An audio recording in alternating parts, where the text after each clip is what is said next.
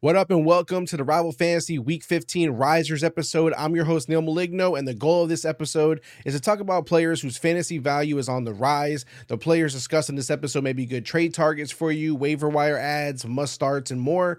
I keep these episodes quick hitting. If you want longer interactive content, subscribe to the channel, join our weekly live episodes, including our Sunday Start City Advice live stream that kicks off at 11:30 a.m. every Sunday. It will actually be on Saturday this week at 10:30 p.m. Just a slight schedule change, but giving you a heads up. Drop your questions in the comments. No question goes unanswered here at Rival Fantasy. Before we go ahead and start and jump into the players, starting with quarterbacks, don't forget to hit that subscribe button, like this video. We appreciate your continued support. Now let's go ahead and get into the quarterbacks. Bailey Zappe was given the starting job for the Patriots, and while his first game wasn't great, week 14 versus Steelers, Zappe gave the Patriots offense the lift it needed. Zappe finished as the QB7 with 240 passing yards and three passing touchdowns, where Mac Jones had only thrown three touchdowns once this season and 240 yards or more only twice. Next up for Zappe is the Chiefs, who are tough but a beatable defense, so I expect him to continue his rise. Now, I cannot believe I'm saying this, but New York Jets quarterback Zach Wilson has made the risers list for week 15. Wilson was a top 12 quarterback in week 14 with 301 passing yards and two touchdowns. Wilson was able to get Garrett Wilson, Breece Hall, Tyler Conklin, others producing in the game, and now we just need to see him repeat it for week 15 versus the Dolphins. Jerick McKinnon is the Chiefs running back to roster in case Isaiah Pacheco is once again out in week 15. I said it on the live stream last week and I stand by it. I don't care about Clyde Edwards Helaire. McKinnon is the guy if and when Pacheco misses time. If you need a reminder of what McKinnon can do, just go back, look at last season, week 13 on, and refresh yourself on McKinnon's upside in the Chiefs offense. Ezekiel Elliott was the number one running back in PPR scoring for week 14. Let me say that again. Zeke Elliott was the number one running back in PPR scoring in week 14. 140 total yards, seven receptions, and a receiving touchdown. Elliott was playing like it was 2018 again. With Stevenson still absent from practice, we can assume Elliott will be the lead back in week 15 versus the Chiefs. He's a riser in the fantasy playoffs.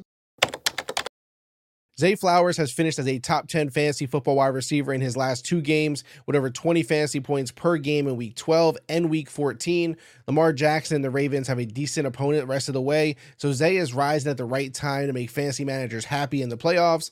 Now, Zay also gets involved in other ways, not just through the air, so the Ravens' craftiness increases his fantasy value. If we're giving Zach Wilson the nod as a riser this week, then you know his star wide receiver Garrett Wilson belongs here as well. Garrett has gone through hell with his quarterbacks as soon as he lost Aaron Rodgers, dealing with throws from Zach Wilson and Tim Boyle. Garrett had his first top 10 finish of the season in week 14 and is sitting at wide receiver 22 on the season in PPR scoring. With the Dolphins and Commanders coming up the next two weeks, Garrett has the potential for a couple more top 10 weeks left in him this season. Davis Allen is the Rams rookie tight end who only had one catch the entire season. Week 14 came around with Tyler Higbee out, and Allen stepped up with four catches for 50 yards and a touchdown. Now, Higbee will likely return in week 15, but Allen showed enough skills within this offense for us to trust him if Higbee does miss time again this season. For Dynasty, Allen gets even more of a bump as a riser for a position that we need more talented players to show up in. Jimmy Graham has officially reached Donald Parham territory for me at this point. Now, is that a ton of value for us in fantasy? Not necessarily, but at a position position at tight end where I mentioned weekly that a touchdown alone gets us into that starter conversation. Graham is literally a one target, one touchdown kind of guy, but he's done it two weeks in a row now. So if you're in a bad spot at tight end, especially if you're in a two tight end league, you can do worse than Jimmy Graham.